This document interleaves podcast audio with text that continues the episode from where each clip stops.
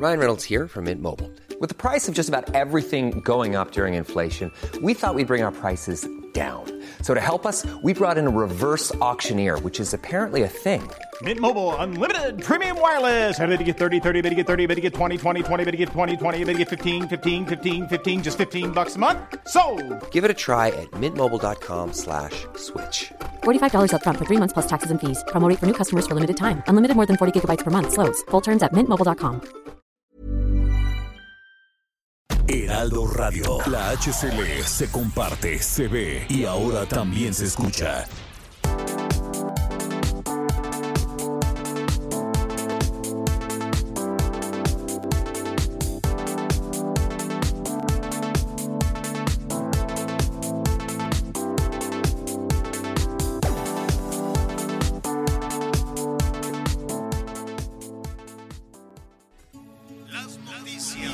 ¿Cómo le va? Buenas tardes. Estás a punto de escuchar Yo soy Javier Alatorre. las noticias con Javier Alatorre. La vamos a pasar muy bien. Comenzamos. A mí se me hace que nunca, nunca me quisiste tanto. Tal vez nos dimos mil besos y solo a mí me gustaron. Lo digo por no olvidarme. A ti no te está gustando y a mí se me hace que fuimos. Está buena, ¿eh? Es la del Jos Favela. Que este, saludos allá al, al, eh, a este sinaloense exitosísimo. Y entonces, pues invitó a un colombiano. Eh, es que en Colombia la música mexicana, en Colombia, en Venezuela, la música mexicana es un hit. Casi, casi se, se pierde la línea de si es mexicana, si es colombiana, si es venezolana. La verdad es que es, eh, es todo un éxito. Entonces invitó al Jesse Uribe a hacer este, este, ¿cómo se llama? Pues a cantar este, en este dueto. Y pues les quedó muy bien. Se llama El Alumno. A ver, ponle poquito. Ya lo pasado, pasado, de los errores se aprende y vaya que me has enseñado. Uy, esa sí, esa sí duele. ¿Cómo están? Muy buenas tardes. Qué bueno que nos acompañan, Anita Lomelí. ¿Cómo te va? Muy bien, gracias Javier, muy buenas tardes. Pues aquí este martes, pues Mm. ya muy pendientes de las brigadas de vacunación, Javier, que pues ya aterrizó este cargamento de más de 400 mil dosis, 430 mil dosis de vacunas, y pues hay que seguir muy de cerca sus pasos. Estarán concentrados primero en 15 hospitales COVID y pues se espera que en febrero ya empiece la vacunación para las personas, pues los adultos mayores que tanto queremos, que ojalá que así sea. ¿Y por qué, y por qué hasta febrero que no empezaban hoy? No, ya no tienen este medio millón, medio millón de vacunas. Ya, ya con eso ya alcanzaría para este vacunar a, a los doc- doctoras, doctores, enfermeras y todo esto, pero no nada más en la Ciudad de México. Mucho discurso y poca acción, pero la buena noticia es que ya llegaron las vacunas. Lo vamos a desglosar un poquito más más adelante. Miguel Aquino, ¿cómo estás? Buenas tardes. ¿Cómo estás, Javier Anita? Amigos, muy buenas tardes. Me da mucho gusto, mucho gusto saludarlos. Y pues sí, sin duda hoy hay dos temas interesantes. Bueno, más de dos temas muy interesantes de los que estaremos platicando. Por supuesto, uno tiene que ver con las vacunas. La reacción del Instituto Nacional Electoral en torno a las mañaneras, ya estaremos platicando también de eso. También este asunto de que hoy empieza ya o prácticamente entra en vigor la ley del home office o el teletrabajo o trabajo a distancia o como le quiera o como usted le quiera llamar. El hecho es que a partir de hoy, bueno, pues entra en vigor ya este nuevo sistema, esta nueva modalidad, que sin duda con ese asunto de la pandemia llegó para quedarse, pero sí hay que conocerlo muy bien porque, pues como todo, tiene sus pros y sus contras, tanto para el empleador como para el empleado, y de esto vamos a estar platicando, señor. Bueno, la buena noticia, gracias Miguel, la buena noticia es que ya llegaron las vacunas, no todas, digo, vamos muy despacito, eh, afinando la, logística, las eh, unidades estas, ¿cómo les dicen, Anita? Los que van Brigadas, responsables de la vacunación, brigadas. las brigadas, ¿qué? brigadas de la vacunación conformada por los promotores de los Por programas los sociales, guardianes de la nación y, nación, y todos estos. Que además eh, también ahí va a ser muy complicada la, la logística del traslado porque cada una de estas células, cada una de estas brigadas especiales para vacunar, son 10 mil Entonces, este, y están integradas por 12 personas. Mil ¿no? brigadas en todo el país, ¿eh? de, de entrada. 10 mil brigadas. Diez mil brigadas. ¿no? Entonces, Sí, este, también el traslado de, de todos estos eh, integrantes de las brigadas entre, la, entre Guardia Nacional, Ejército, voluntarios, doctores, cada brigada necesita tener un par de doctores, especialistas, gente que sepa aplicar la vacuna, manipular la vacuna, quién la traslade, quién la proteja, quién la cuida, porque pues, no va a faltar el bandido que va a querer llevarse la, la vacuna. Entonces, este, pues sí, eh, yo no sé movilizar a 50 mil efectivos del ejército, me parece, o de la Marina o de la Guardia Nacional, este, pues van a dejar de hacer, quiero suponer, algún tipo de actividad para la cual que te- tenían encomendada, porque no es tan sencillo que digas, a ver, mándame 50 mil soldados, épale, ¿cómo? Y, y llévalos a diferentes puntos, mándame 50 mil doctores o 50 mil doctoras, enfermeras, voluntarios. Eh, esa es la, parte. Los números se dicen con mucha facilidad. Los números se dicen muy, muy, muy fácilmente. El decir hoy arranca la vacunación masiva, pues se puede decir con mucha facilidad, pero las palabras tienen un peso impresionante y si no se cumplen también eso puede tener un peso impresionante. Entonces, a ver, independientemente de todo eso, la buena noticia es que siguen llegando las vacunas. Dicen, eh, más allá de los... eh, discursos y, y cosas por el estilo, este, ¿cómo se llama? Estos 439 mil dosis, el secretario de Salud, Jorge Alcocer, dice que este mes se espera la llegada de un millón y medio de dosis. Y con ese millón y medio de dosis, pues estaría eh, blindado ya o protegido todo el sistema, todo el personal de salud para este mes. Cuando nos toca a los demás, pues váyase formando y tómelo con calma. Eh, según el eh, presidente, en abril, en abril, ahorita que estamos a 12 de enero, Enero, sí. en en- enero, febrero, marzo, abril, en tres meses ya estarían vacunados 15 millones de adultos mayores. Qué bueno, me parece muy bien y espero que la logística sea la adecuada. Mire, si se logra esa meta de vacunar a 15 millones de adultos mayores, ya estaríamos del otro lado respecto a los contagios. Lo que dicen los especialistas es que con eh, vacunar a la población vulnerable, a la población que por sus defensas o por lo que usted quiera y mande está en un riesgo mayor, daría la posibilidad, nos, nos ayudaría a darle la vuelta a, esta situación. Si se logra efectivamente esa meta de vacunar a 15 millones de adultos mayores, a 15 millones de personas mayores de 60 años, que es la, la parte pues eh, un poco más vulnerable en todo esto, estaríamos dando un salto impresionante. De todo corazón esperemos que así sea, que la logística sea la adecuada, que se dejen ayudar. Esperemos que se dejen ayudar porque yo no, no, no veo el inconveniente de que adicional a este esfuerzo que está, se está haciendo de las 10 mil de las 10 mil brigadas que van a ir a los puntos más remotos a, a vacunar a los adultos mayores, me parece muy bien, pero ¿qué pasaría si se dejaran ayudar por eh, las farmacias, por las cadenas de farmacias que hay en el país? Hay cadenas muy grandes, ¿no?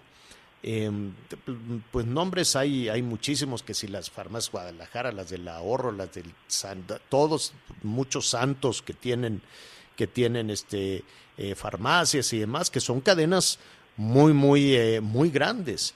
Imagínate en esa red de distribución que lo saben hacer, que ellos trasladan medicinas, que ellos saben más o menos cómo trasladar este tipo de situaciones, decirles, oye, farmacéuticos, oigan empresarios, oigan cadenas de distribución, échenme la mano y vamos a distribuir en las farmacias así como lo hacen en los Estados Unidos, este, y que las personas que quieran acudir a las brigadas este, de los guardianes de la nación a ponerse la vacuna, que, que acudan en orden, con sana distancia y que tengan todo el respaldo y que la vacuna sea universal y sea gratuita y se le aplique a todas aquellas personas mayores de 60 años. Pero si en el camino, porque pues imagínese cuántas localidades estarán esperando la vacuna. Solamente tenemos 2.400, 2.000, ¿qué? 2.500 municipios, pero pues cada municipio tiene, está pulverizada toda la población. Entonces el esfuerzo es titánico. ¿Por qué no nos ayudamos entre todos y decimos, a ver, me imagino, todos los empresarios, todos los laboratorios, todos los hospitales, todos los este, las farmacias, todos aquellos que sepan manipular y aplicar la, desde las de Don Simi hasta las de quien tú quieras. Vamos a distribuir la vacuna y el que tenga la posibilidad económica, el que pueda desembolsar, eh, no sé cuánto pueda ser el, precio más, sí, en más Estados elevado Unidos, de la vacuna, ¿no? En Estados Unidos el promedio es de 20 dólares, señor. Vamos la a más cara. La más cara. La más que, cara. Que aquí cuesta entre 400 y 500. Y además en todo lo que tú estás comentando, Javier, hay algo muy importante eh, para que también, bueno, todos nos entendamos. Esto incluso le ayudaría al gobierno a, a Claro. guardar mucho dinero, a ahorrar mucho dinero porque de alguna otra forma la aplicación y los empleados y la gente encargada de la aplicación, pues ya no lo solventaría el gobierno, si lo estaría solventando pues la iniciativa privada, ya sea a través de una farmacia o a través de un hospital. Incluso esto representaría un ahorro importante de dinero y también una entrada. y de logística y de dinero, porque mo- movilizar a todos estos elementos de, de las de, de civiles o médicos o, o- lo que tú quieras, pues este pues implica también una logística. Movilizar a 120 mil personas a sitios remotos, alimentalos, dales de comer, dales hospedaje, eh, servicios sanitarios, alimentación, traslado, viáticos y que si se enferman, que si no se enfer- son 120 mil personas que tienes que desplazar por todo, por todo el país. Es a todo dar, es muy romántico y suena muy bien, ¿no? Y que la gente diga, mira, que a todo dar este, este gobierno que me vino a aplicar la vacuna, muy bien, hazlo. Pero si te dejas ayudar, efectivamente tienes toda la razón, Miguel. Ahorras una buena cantidad de dinero que diga las personas que digan, oye, yo sí tengo eh, la posibilidad de este, comprar para los adultos mayores de la familia tantas dosis, ¿no? Y le voy a ahorrar al gobierno ese dinero para que lo utilice en quien verdaderamente lo, lo necesita. Pero acaparar todo, que todo quede en tus manos, que todo quede bajo tu control, ya se sabe el esfuerzo que hiciste, ya se sabe el esfuerzo que hizo el canciller, el esfuerzo que están haciendo las Fuerzas Armadas y se lo agradecemos de todo corazón. Ya sabemos el esfuerzo que hacen las doctoras, los doctores y demás, eso ya lo sabemos, eso nadie se los va a quitar. Entonces, el dejarse ayudar no los debilita políticamente, el dejarse ayudar no los debilita electoralmente. La gente es muy sabia, el pueblo, como dice el presidente, el pueblo es muy sabio, el pueblo sabe quién es quién. Entonces, eh, si se dejan eh, ayudar, espero además, yo, ¿no? Estoy no, no, no, no lo sabemos con certeza, lo vamos a preguntar a las empresas farmacéuticas y distribuidoras de medicamentos y a los mismos hospitales privados si ellos estarían dispuestos a meter el hombro, ¿no? Evidentemente van a cobrar una parte, ¿no? Van a decir, sí, yo te voy a cobrar lo de la aplicación, lo de, como dijo el laboratorio Moderna, allá en Estados Unidos dice, no, pues muy bien, qué bueno que se está haciendo todo este esfuerzo, pero eh, yo soy una empresa. Y soy una empresa que eh, invertí millones y millones de dólares en el desarrollo de la vacuna, así es que este, voy a cobrar por ella. Y la más cara son 20 dólares de esa empresa. Las otras son más baratas, creo que la de Pfizer es más barata, la china es más barata, la rusa es más barata, la más cara sería, sería esa, pero pues es una, es una referencia. Allá en Estados Unidos, por ejemplo, eh, así lo van a hacer en supermercados, porque también se dieron cuenta que el traslado y la logística y la aplicación es una verdadera bronca, es muy difícil. Mira, así y rápidamente para, para irnos a otro tema y, y conocer la opinión de nuestros amigos en todo el país. La vacuna contra la influenza aquí en México la acaparó el gobierno.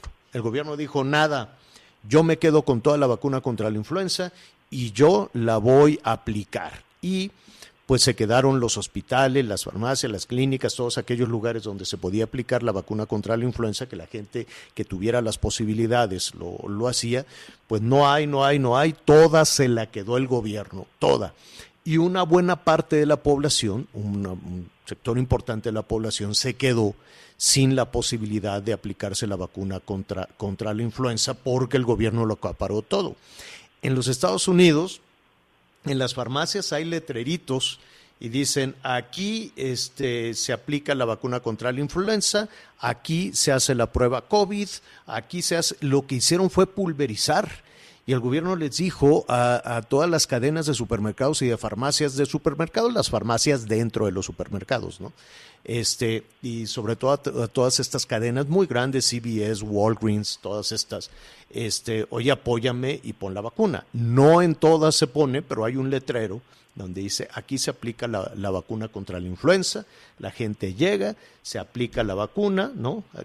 Paga y adiós, que te vaya bien. Y así lograron avanzar en la aplicación de la vacuna contra la influenza de una manera mucho más efectiva. Cuando los gobiernos se dejan ayudar, créame que ya tienen el prestigio, ¿no? El presidente va aumentando su popularidad. Hoy estuve revisando los números, ahí está, tiene una popularidad enorme. Yo creo que no necesitaría eh, su gobierno acaparar de, de, esa manera y dejarse ayudar. Hasta el mismo presidente lo dijo, si le van a entrar, pues estará muy bien. Vamos a ver, por cierto, con la de AstraZeneca, que ahí está el dinero del ingeniero Slim, si ahí se puede romper un poco esa barrera y por ahí que se puedan este, meter también pues algunas eh, otras eh, empresas que puedan ayudar a hacer mucho más extensa la aplicación. ¿Usted estaría de acuerdo? Llámenos y díganos, ¿usted estaría de acuerdo en ir a una farmacia o ir a una clínica, ir a un hospital y si está en sus posibilidades aplicarse la vacuna o quisiera ir a algunas de estas brigadas especiales, esperar a que llegue a su comunidad, a su ciudad, una de estas brigadas especiales para que sean ellos los que le apliquen la, vacuna. A mí mm, me, me preocupa además el traslado el traslado de las vacunas a menos 70. No sé si hay 10.000 ultra refrigeradores. No sé si ya existen esos 10.000 ultra refrigeradores para mantener las vacunas a menos 70 grados y poder aplicarlas en las comunidades más remotas, ¿no? Pero pues la buena noticia es que ya llegaron y en los próximos días llegarán todavía más y con eso se va a dar un buen empujón a eh, la vacunación contra todo esto. Bueno, muy rápidamente, uno, em, em, hubo toda una discusión, Miguel, Anita, respecto a las mañaneras, ¿no? Eh, el presidente de las mañaneras pues habla de la oposición, ha criticado la alianza entre el PRI y el PAN, y el PRI y el PAN se suben al ring. El PRI y el PAN felices de que se les mencione en la mañanera, ¿eh? El PRI y el PAN felices porque, y el PRD, perdón, de que se les mencione como alianza en la, en la mañanera, porque entonces así tienen, se suben a la caja, a la caja de resonancia, que es lo que ellos se ocupan en este momento, ¿no? Para pues mire, ya se vienen 53 millones de anuncios, 53 millones de spots, uno más malo que el otro, porque no hay un solo partido que tenga un buen anuncio. Ni Morena, ni el PAN, ni el PRI, el Verde mucho menos, el PRD. No, yo, yo no sé qué les pasa a los partidos políticos que tienen cero creatividad y que tienen cero este, afinidad con, eh, con, con, las, eh, con la ciudadanía, con los electores, con la gente que va a ir a votar. Bueno, pero ese es otro tema. El hecho es que ahí en el INE, en el Instituto Nacional Electoral, que el presidente lo trae en la mira, ya ves que el presidente les quiere quitar el dinero y ahora el presidente pues también está ahí haciendo la, moviendo un poquito la, las aguas para pues desaparecer al INE, ¿no? Y que las elecciones las organice el secretario de la secretaria de gobernación, imagínate yo ahí sí no estoy de acuerdo. Yo creo que hubo un esfuerzo enorme. no, un esfuerzo enorme para ciudadanizar todo esto. ¿Te acuerdas que, que, quedara otra vez como cuando Bartlett se le cayó el sistema y este y arruinó la, la, llegada a la presidencia del ingeniero Cárdenas y que de nueva cuenta fuera así? es, eh, es algo en lo que tenemos que pensar muy seriamente. Por muy eh, por mucha afinidad que se pueda tener con un partido político, hay que pensar muy seriamente eh, en, en, que estas, eh, los procesos eh, electorales sean organizados por ciudadanos, que los votos los reciban los ciudadanos, que los votos los cuenten los ciudadanos y que el resultado lo anuncien los ciudadanos. Ahí me, no, no, bueno, por muy bien que nos caiga doña, doña Olga, oh. este, pues, pues imagínese que la, la, Secretaría de Gobernación va a ser la encargada de organizar, recibir los votos y contar los votos de, de, los, de los ciudadanos. Bueno, yo creo que es algo serio. Bueno, el hecho es que el INE dice, oiga, nadie está sugiriendo eh, desaparecer la mañanera. No es una opinión, no es una sugerencia, es lo que dice la ley. Entonces, pues se armó ya una rebambaramba. Vamos a escuchar un poquito de lo que dijo hoy el consejero presidente del Instituto Nacional eh, eh, electoral. electoral, Lorenzo Córdoba. Ante la desinformación que se ha difundido sobre la transmisión de las conferencias mañaneras del presidente Andrés Manuel López Obrador, hay que aclarar a la opinión pública que nadie ha propuesto suspenderlas o cancelarlas. Los criterios vigentes y que se han aplicado en los últimos dos años establecen que, durante las campañas electorales, se debe suspender la transmisión íntegra de esas conferencias al considerarse que, al realizarse en ellas una promoción de los logros de gobierno, constituyen propaganda gubernamental, cuya difusión está prohibida durante las campañas por nuestra Constitución. Entonces, eso es lo que sugiere el INE. En un ratito más lo vamos a retomar. Vamos a platicar con consejeros electorales. Que el INE es carísimo, sí es muy caro. Que los partidos políticos nos salen como lumbre de caro, nos salen como lumbre de caro también. Pero que hay una ley. A ver, las leyes no las hace el INE.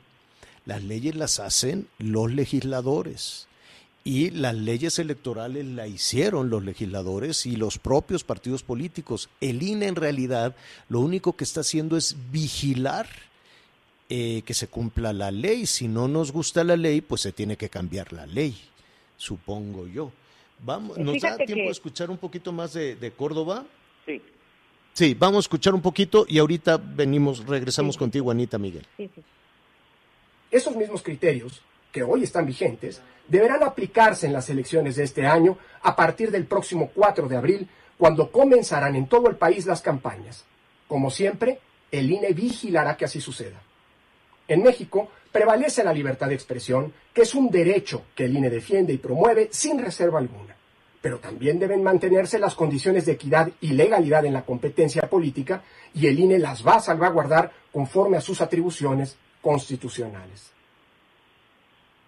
¿Qué le parece? Vamos a hacer una pausa. Ahí están los dos eh, temas, entre otros muchos que queremos platicar, eh, platicar con usted, pero en principio en esta primera parte vamos arrancando. ¿Estaría usted de acuerdo en que del 4 de abril, de, de, en cuanto arranquen los procesos electorales, se suspenda la mañanera? Digo, la mañanera no se va a suspender, se suspendiera no. la transmisión en vivo completo. Nosotros aquí podemos eh, sacar fragmentos, Retomar, partes claro. y decirle a la gente lo, lo que va a suceder. ¿Estaría usted de acuerdo con eso, sí o no? Llámenos y Anita, tu comentario eh, inmediatamente después de, de, de, la pausa. Y la otra cosa que le queremos preguntar, ¿estaría usted de acuerdo en ir a una farmacia y que ahí le aplicaran la vacuna o a un consultorio médico o eh, quiere que eh, sean las brigadas especiales quienes le den la vacuna, la vacuna universal y gratuita, ¿no? que le den la vacuna gratis a usted, a toda su familia, o desembolsar por ella. Díganos, o las dos cosas, ¿no? Volvemos. Siguen con nosotros. Volvemos con más noticias. Antes que los demás. Heraldo Radio, la HCL se comparte, se ve y ahora también se escucha.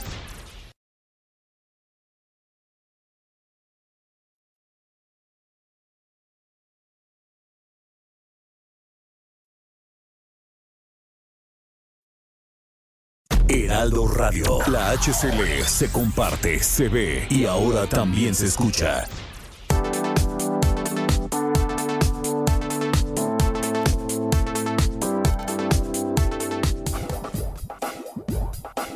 Todavía hay más información.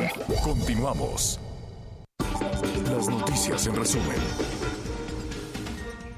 Hoy se restablecieron las operaciones en las líneas 4, 5 y 6 del metro de la Ciudad de México después de que se vieran afectadas tras el incendio registrado el sábado pasado en la subestación. Una familia fue atacada a balazos en el municipio de San Pedro Tlaquepaque, Jalisco. El saldo fue de un hombre muerto y una mujer herida. Los agresores se dieron a la fuga. Debido a las bajas temperaturas presentadas en Nuevo León la madrugada de hoy, se registró la caída de aguanieve en el poblado de Ciénega de González. Con agua alertó a que hoy se espera ambiente muy frío y posible caída de nieve en la zona. Hoy el dólar se compra en 19 pesos con 70 centavos y se vende en 20 con 20. El reporte carretero. Muchas gracias, un saludo a todos nuestros amigos que nos acompañan en este momento en alguna carretera o autopista del país. Atención, se registró un accidente en el kilómetro 144 de la carretera que va de San Luis Potosí a Lagos de Moreno, esto precisamente ya en la zona de Jalisco. Es una pipa y se encuentran unidades de la Guardia Nacional ya resguardando. En Veracruz también tenemos un accidente en donde está involucrada una camioneta de carga. Este accidente es en el kilómetro 293 de la autopista que va de Puebla a Córdoba rumbo a la capital veracruzana. Y finalmente para nuestros amigos del Estado de México, otro accidente, este es en el kilómetro 20 29 de la autopista México-Querétaro, esto en dirección a la capital del país. Por favor, a manejar con mucha precaución.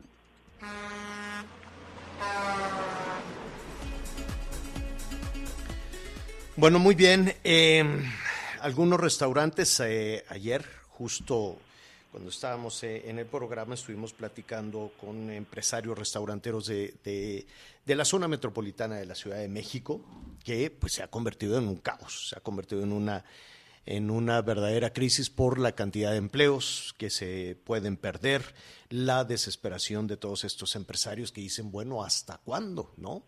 Eh, primero vino eh, el, se puso el semáforo en rojo en medio de una temporada importante para sus ventas, para su, para su recuperación y después alargaron, alargaron, toda esta situación. Se supone que el lunes 11 ya podían regresar y algunos en franca rebeldía decidieron abrir las puertas. Llegaron los, los comensales, por cierto, Miguel Lanit, abrieron uh -huh. y la gente llegó.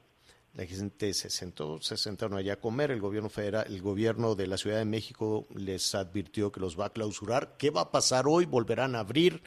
van a ser clausurados, de todo eso vamos a hablar en un, en un momentito, en un momentito más. Pero para concluir con este tema de, de la transmisión de las mañaneras, lo que dice el INE, dice, yo estoy aplicando la ley, y entonces, pues, no, el, el, el, presidente puede salir en Palacio Nacional, dar su mañanera con la prensa y la prensa reproducir los fragmentos que, que, necesite, pero de ahí a una transmisión íntegra del mensaje, eso sería violatorio de la ley.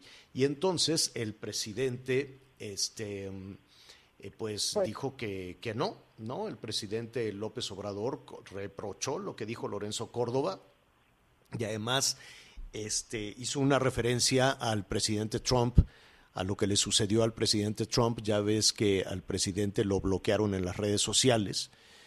Eh, muy diferente. Dijo que la censura está de moda. No, bueno, pero es muy diferente porque fue una empresa privada. Aquí estamos hablando de un organismo. Pero a ver, una cosa.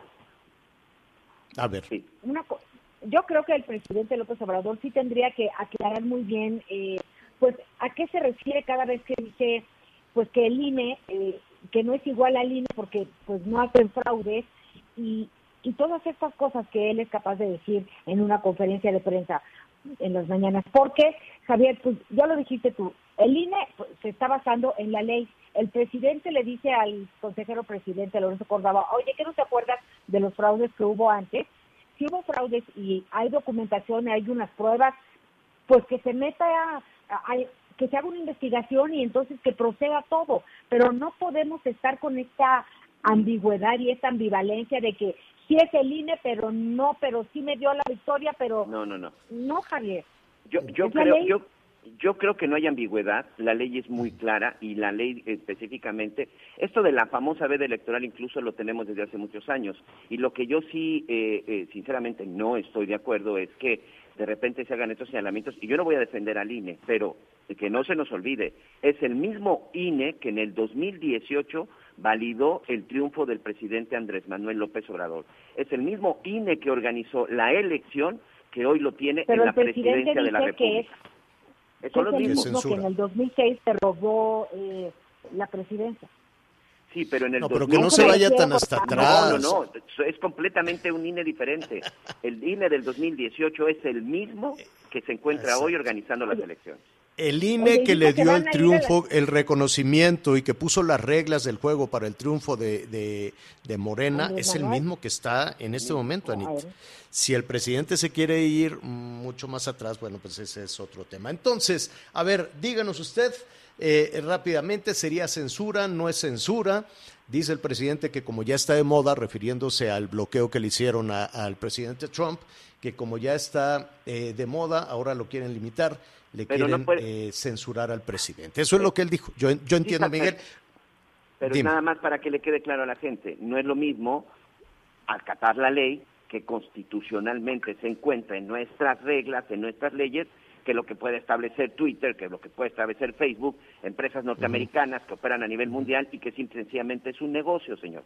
Creo que sí no podemos confundir ese, o sea, vaya, en uno no es censura, en el otro es acatar la ley. Bueno, Vamos a retomarlo en un momento en lo que llegan sus, sus eh, comentarios, sus llamados telefónicos. ¿Cómo va a estar la jornada de hoy? Ayer hablábamos con algunos empresarios restauranteros en la Ciudad de México, en el Estado de México, en la zona metropolitana, y nos decían sí o sí vamos a abrir.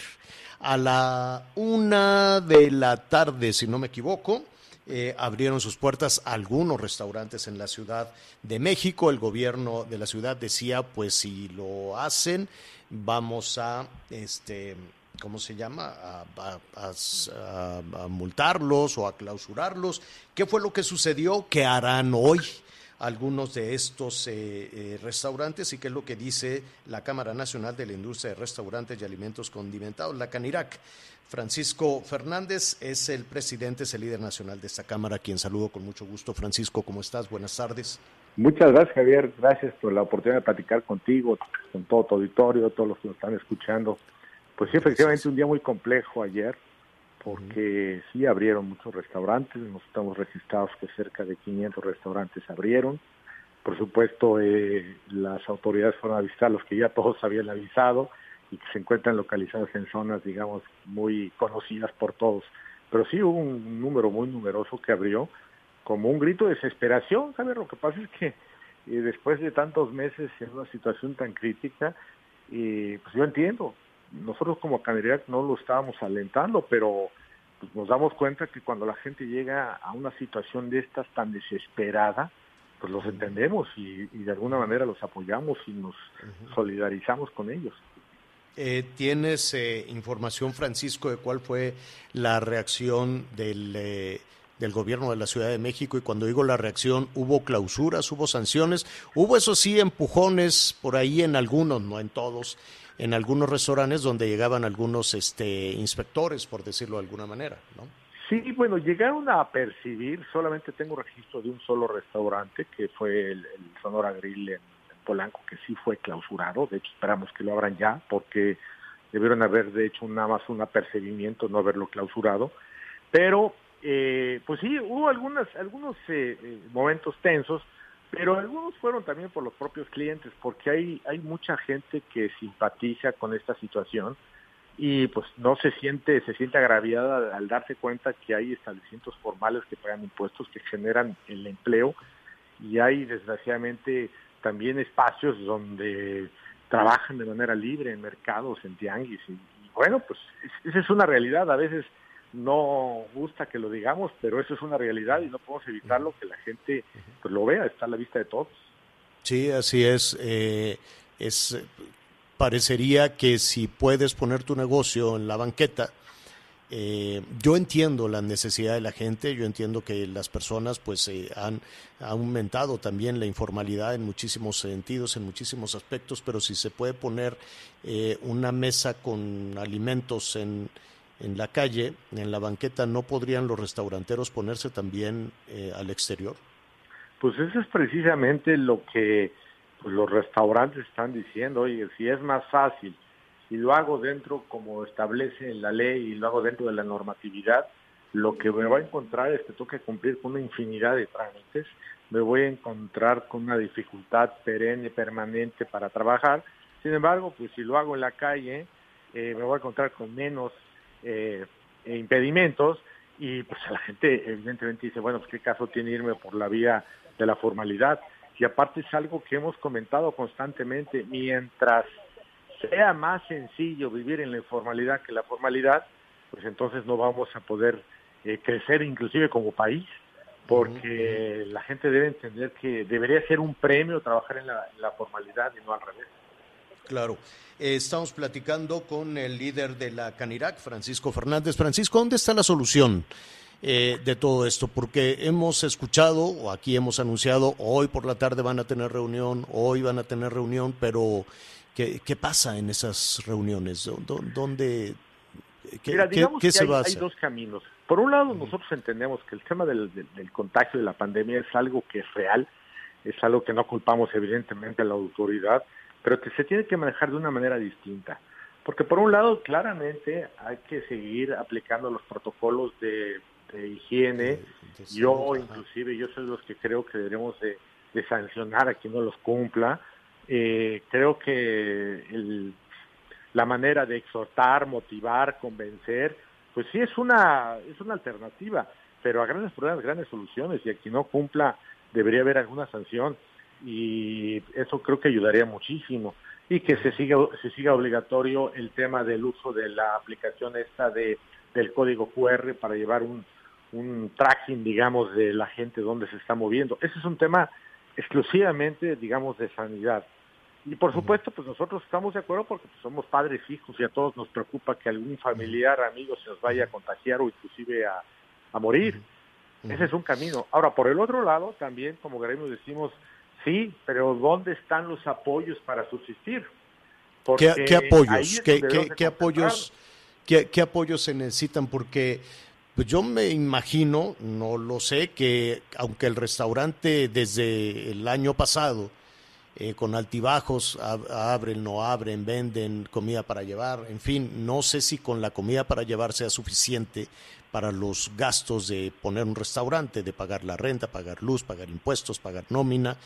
Y ahora con esto de la comida para llevar, pues las aplicaciones tampoco son tan baratas, ¿no? Mira, eh, la, la, comida para llevar ha sido de enorme ayuda, pero esto no es suficiente.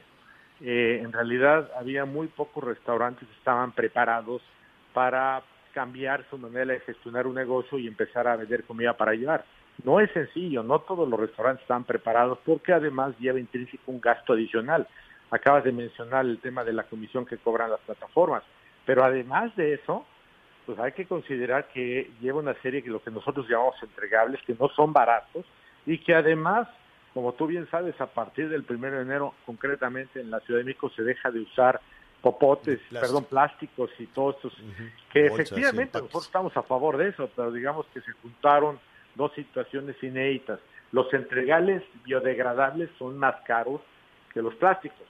Entonces, eh, digamos que bajas ventas o bajas al suelo, con gastos adicionales para dar confianza a los clientes que nos visitan y al personal que trabaja ahí con tapabocas, con caretas, eh, los sanitizantes, los la, toma de temperaturas.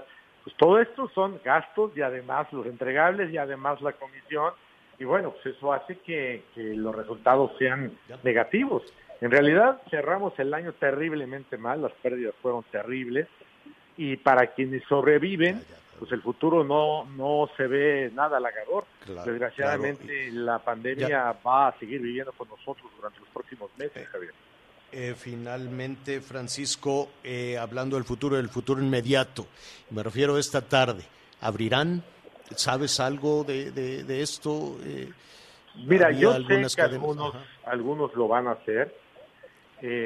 Como comenté, no lo estamos alentando pero dejamos en libertad. Nosotros tratamos de decir, bueno, estamos en una mesa de negociación, la autoridad nos ha pedido que, que no lo hagamos, pero también le hemos hecho saber que eso no depende de nosotros, que no es, nosotros no somos dueños, somos representantes, y entonces dejamos en libertad de que cada uno ¿Clausuraron, ¿clausuraron a alguno de los agremiados ayer? Solamente tenemos el caso de uno, el, el Sonora Grill, que fue el caso de Polanco, que sí, sí está clausurado. Eh, de hecho, le pedimos ya a la autoridad que... Justo, justo hablamos con Pepe ayer en este espacio y nos decía, yo voy a abrir a la una y lo clausuraron. Bueno, lo Pues, anunció. Sí, bueno, lo que pasa es que eh, también se rompió la, eh, digamos, un acuerdo en donde se le iba a percibir. Entonces, cuando se le clausura a alguien, pues entonces lo que está generando es decir, a ver, necesitamos aprender a cumplir los acuerdos. No, Claro. no, aún no, no Claro. se debió haber hecho. Creo que eso Claro. eh, ha generado mucha irritación en los restaurantes, pero eh, también tenemos que entender, y, y se lo decimos a la autoridad, no estamos haciendo eso por, por querer, o los restaurantes que lo están haciendo no lo están haciendo por ganas de, de confrontarse Pero- a la autoridad, Claro. sino No, porque no. la situación, Javier, tú imagínate, alguien que se atreve a ir en contra de una dirección de autoridad, es porque ya no le queda otra, es un grito de desesperación. Es, verdad que esto, esto de las, esto, esto de las clausuras o la aplicación de este bando va hacia las grandes eh, restaurantes. Eso es lo que también por ahí nos habían comentado, porque dicen, oiga, por aquí por mi casa están abiertos los pequeños restaurantes, eh, eh, o por lo menos eh, o también en el, en el primer cuadro del centro histórico hay algunos que, digo, desafiando con, con cautela, pero lo están haciendo. Sí, sí lo han hecho. Desgraciadamente, y no puedo dejar de mencionarlo, la autoridad busca también eh, espacios que sean muy vistosos. Eso, eso pues, creo que a ninguno nos, nos Claro, no sorprende. es lo mismo res- cerrar un restaurante en Mazarik. Claro. Y que- lo que, que- también hemos dicho ancestralmente, cuando pero- el gobierno se quiere de cacería, se va este, al zoológico. Entonces ahí es, están los establecimientos formales, ahí es donde hay las grandes inversiones. Pero hay la misma necesidad, ¿eh? porque los, los, los- las, toda la cadena de trabajadores de una inversión grande, un negocio grande, puede dejar más desempleo que, que una lonchería. Yo Por entiendo, supuesto, no, no, no voy en contra de una lonchería, yo sé la necesidad y que se arriesga el de la lonchería y dice, a ver cómo le hago, pero yo tengo que vender tortas hoy para traer comida y para traer dinero a la casa. Así es, Javier. Es- esta es le complicadísimo A, la- a lo que está todos les ha pegado. No, yo, yo a mí cuando Sí. dicen, nada más a los chiquitos, no, les digo, no. Les ha pegado a todos. Aquí no ha habido, no se ha distinguido a nadie. Sí. A todos han perdido. Es, es, es- una masacre, digamos, si lo puede, si me permite decirlo así. Se han perdido muchos establecimientos y se han perdido muchos empleos. Veremos qué sucede aquí al viernes, ¿no? Pues esperamos se- que antes. que este es un sentido de urgencia, es lo que aprovecho para Claro. decirle, oiga, no, no nos tardemos. No, vamos. Claro. Dicen, es Sí, un día perdido es cerrar la posibilidad de mantener, de mantener los empleos. Francisco Fernández, pues estaremos eh, muy en contacto con ustedes, con el gobierno de- del Estado de México, de la Ciudad de México, eh, de Querétaro, de, eh, de, de Nuevo León, de Chihuahua, en fin, de varias entidades eh, donde pues las cosas han sido muy difíciles para arrancar este, este Así año es, en la industria en la industria restaurantera. Hoy hablamos de la Ciudad de México, del Estado de México, pero si no tienes inconveniente abordemos el resto de los estados en, eh, en cuanto tú nos indiques mañana mismo si es posible. Sí, como no, como bueno, nosotros tenemos la información de lo que pasa en toda la- todo el país. O sea, que el día Perfecto. que gusten hablamos de, del estado que ustedes indiquen. Entre- eh, va- vamos revisando aquellos que tienen también algún, alguna problemática como esta. Francisco Fernández, te agradecemos como siempre mucho. Al contrario, a tus órdenes y saludos a todos. Gracias, gracias. Vamos a una pausa y volvemos. Sigue con nosotros. Volvemos con más noticias. Antes que los demás. Heraldo Radio.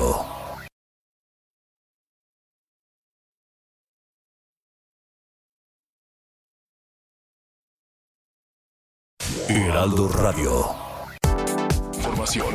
Continuamos. Bueno, eh, gracias, muchas gracias por sus llamados telefónicos. En un momentito más vamos a, comentarlos todos. Antes vamos a ver qué es lo que está pasando con, con Aeroméxico. Las eh, empresas, la industria aérea, pues está de capa caída.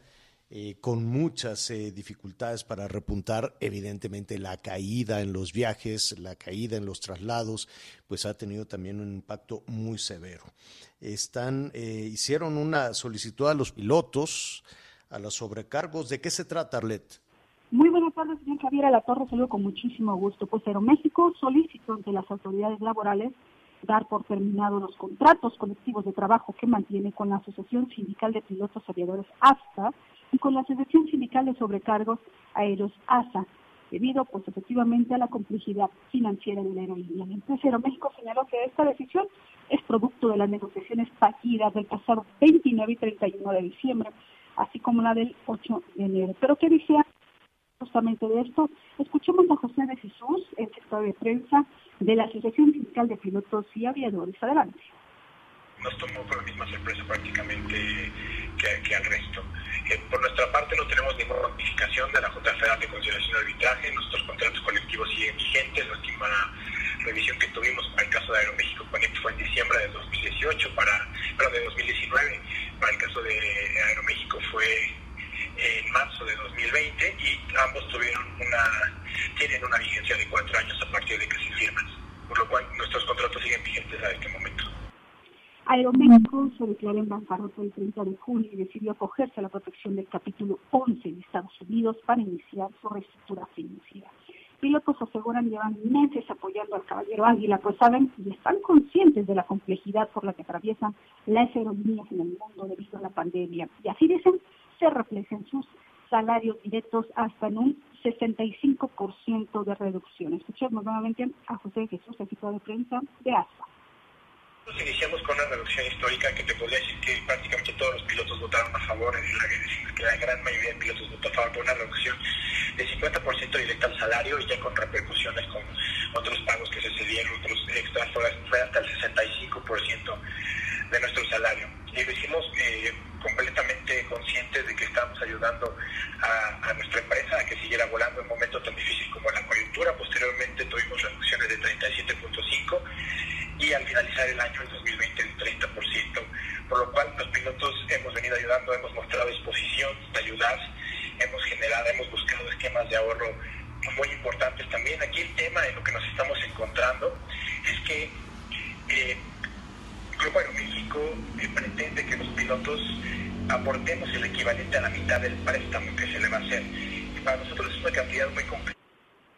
El próximo 27 de enero como fecha para que el Grupo Aeroméxico establezca un acuerdo laboral con sus trabajadores, cargos y pilotos. Recordemos que es la única aerolínea en efectos económicos. Los trabajadores de Interjet entraron en huelga desde el pasado 8 de enero, una decisión tomada por los trabajadores luego de cuatro meses de salarios adeudados, así como seis meses de prestaciones y cuotas patronales, entre otros beneficios. económico para 5.000 trabajadores sindicalizados y trabajadores de confianza, quienes aún esperan pues, llegar a una negociación con los nuevos inversionistas de Interjet. La información, señor. Muy bien, pues eh, ahí está, en el aire veremos y desde luego Arleta hay que retomar que eh, pues prácticamente Aeroméxico está sobreviviendo, hay otras que están en problemas severos, severos como Interjet y otras más por la caída, desde luego, en los, en los traslados. Pero ese tema lo retomaremos más adelante. Arlet, gracias. Seguimos al centro. Buenas tardes. Gracias, buenas tardes. Una pausa. Sigue con nosotros. Volvemos con más noticias. Antes que los demás. Heraldo Radio. La HCL se comparte, se ve y ahora también se escucha.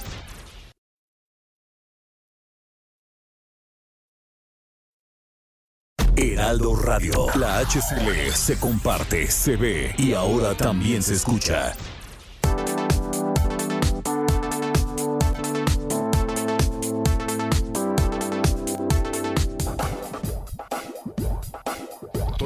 Más información.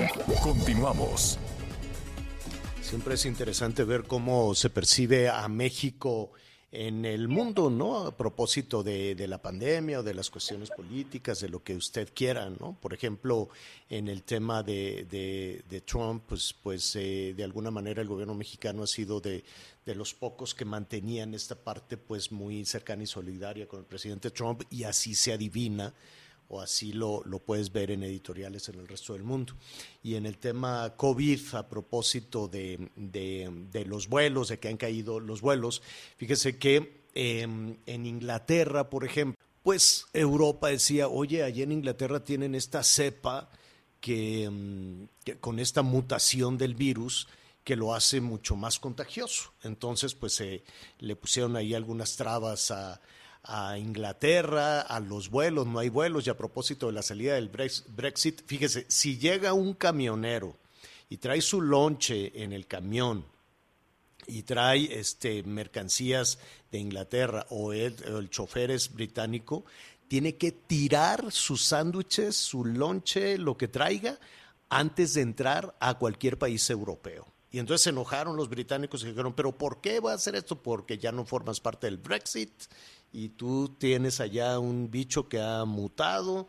Entonces, pues es una cuestión que, pues, se tiene que revisar.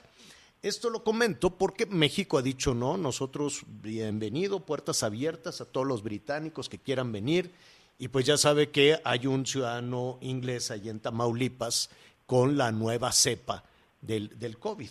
Bueno, pues ahora Inglaterra acaba de pedir que todos los mexicanos que quieran ir a Inglaterra tienen que hacerse una prueba la prueba PCR y confirmar que es dan negativo, si no, no pueden entrar.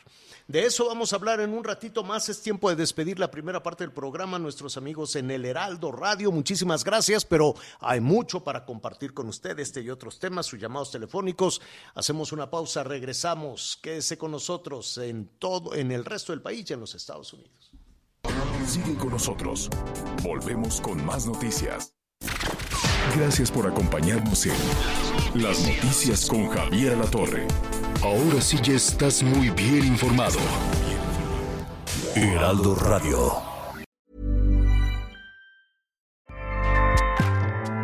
ACAST powers the world's best podcasts. Here's a show that we recommend.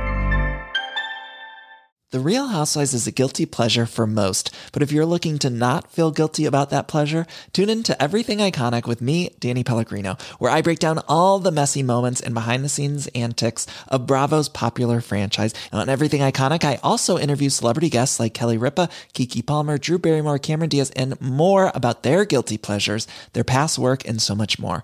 So if you're pop culture obsessed and find yourself watching way too much reality TV like me, tune in to Everything Iconic with Danny Pellegrino wherever you listen to podcasts. ACAST helps creators launch, grow, and monetize their podcasts everywhere. ACAST.com.